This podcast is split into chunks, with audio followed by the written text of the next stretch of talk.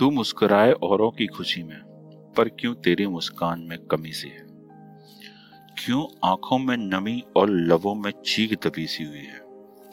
घर में सृजन तुम्ही से, फिर भी तू अधूरी सी है।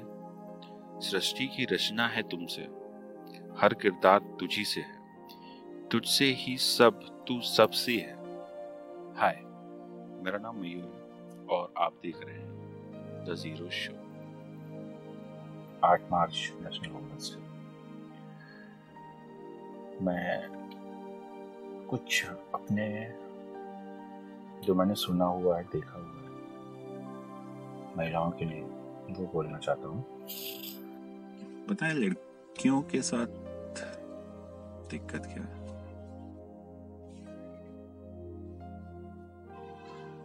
वो ना सम्मान खोजती हैं। कि मुझे ना वो रिस्पेक्ट मिलनी चाहिए जो वो डिजर्व करते हैं। पर हम पुरुष प्रधान देश में ऐसा कैसे हो सकता है? इतने आसानी से थोड़ी ना हम मान लेंगे कि हम लड़कियों से कमज़ोर हैं। एक तो सबसे बड़ा फैक्ट ये है ना, कोई नहीं चाहता लड़कियों से हारना। आप उनको हरा तो सकते नहीं हो। तो क्या करें? उनको पीछे कर देते हैं। कि तुम तो लड़की हो, तुम नहीं कर पाओगे।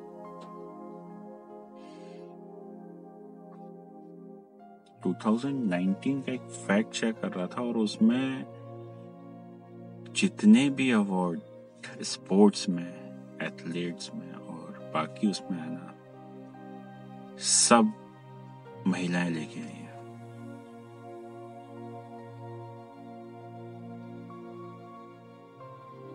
हेमा दास बहुत ही बड़ा एग्ज़ाम्पल है।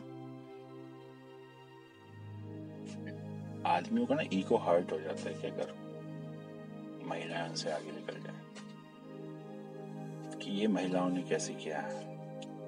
इसलिए उनको ना रोक दिया जाता है, पहले ही। कि लड़कियाँ घर से बाहर नहीं जाएँगे। हम लड़कियों का नहीं खाते मेहनत से कमाती है साहब को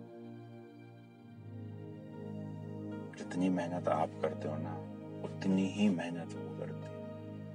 पैसा कमाने में और आपसे ज़्यादा करती है।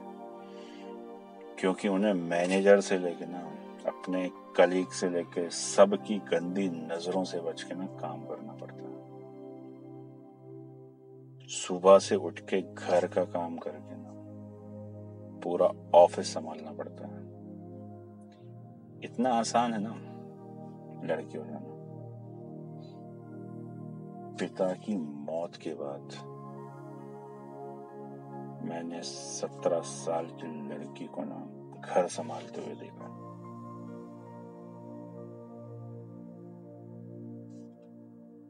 पिता के रिटायरमेंट के बाद घर की जिम्मेदारियाँ संभालते हुए मैंने लड़की को देखा। और लोग बोलते हैं कि बेटी का खा रहे हो, बेटी की कमाई का खा रहे हो। उसी पिता ने उस बेटी को काबिल बनाया था कमाने के लिए। और वो पूरे हक के साथ खाएँगे। कई जगह ना प्रॉब्लम ये है कि बेटियों को उतना पढ़ाया नहीं जाता है। क्यों? क्योंकि उनको लगता है कि ज़्यादा पढ़ लेगी ना तो लड़का शादी के लिए नहीं मिलेगा, या अच्छा लड़का नहीं मिलेगा शादी के लिए। तो यार, उसमें लड़की की क्या गलती कि वो ज़्यादा क्वालिफाइड हो गई?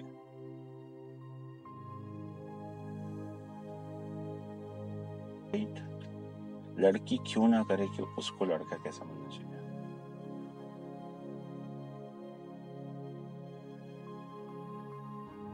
हमारे यहाँ एक प्रॉब्लम है कि अगर आप लड़की को काबिल बनाते हो, पढ़ाते हो, लिखाते हो जॉब करवाते हो, जब शादी की बात आती है और आप उस पर बोलते हो कि ये लड़का है, इससे शादी कर लो, और लड़की उसको मना करती है ना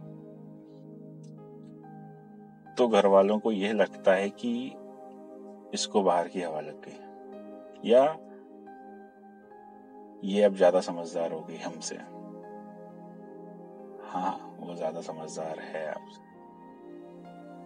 आपने ही उसको समझदार बनाया। लड़कियों को ज़्यादा ना पढ़ाना एक यही रीजन है कि वो अपने हक की बात ना कर हमारे यहाँ लड़कियों को जन्म के बाद से ही ये बता दिया जाता है। कि तुमको सुबह उठना है, मम्मी का काम करना है,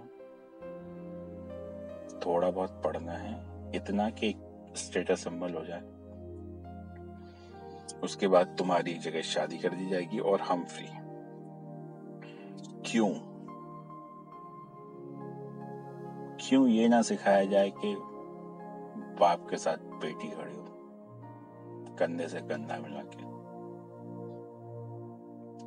जो लड़की दो घर संभाल सकती है, वो पूरी दुनिया संभाल सकती है। आज के टाइम बहुत सारी ऐसी महिलाएँ भी हैं जो अपना घर छोड़कर आए थे या उनकी जल्दी शादी कर दी गई थी। उन्होंने अपने सारे सपने छोड़ दिए सिर्फ़ परिवार संभालने में।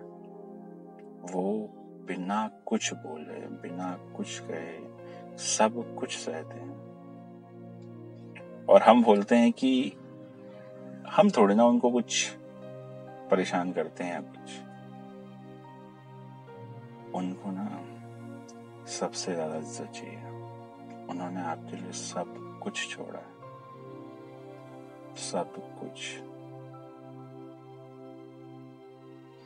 पच्चीस साल जिस घर में रह के आई है ना एक रात में पूरा घर छोड़ के ना आपको दे दिया जो उसने सपने सजाए हुए थे, नौकरी से, ज़िंदगी से, हर चीज़ से, सब कुछ छोड़ के ना वो किचन संभाल लिया। सी डिजर्व मोर रिस्पेक्ट मैं ये नहीं बोलता हूँ कि लड़कियों को सब कुछ दे दो। ना उनको चाहिए। उनको सिर्फ़ वो रिस्पेक्ट चाहिए जो वो डिजर्व करते हैं, जो वो काम करते हैं। और लास्ट में एक ही लाइन बोलूँगा। तू पतंग नहीं है, परिंदा है। कोई डोर तुझे नहीं रोक सकते। Thank you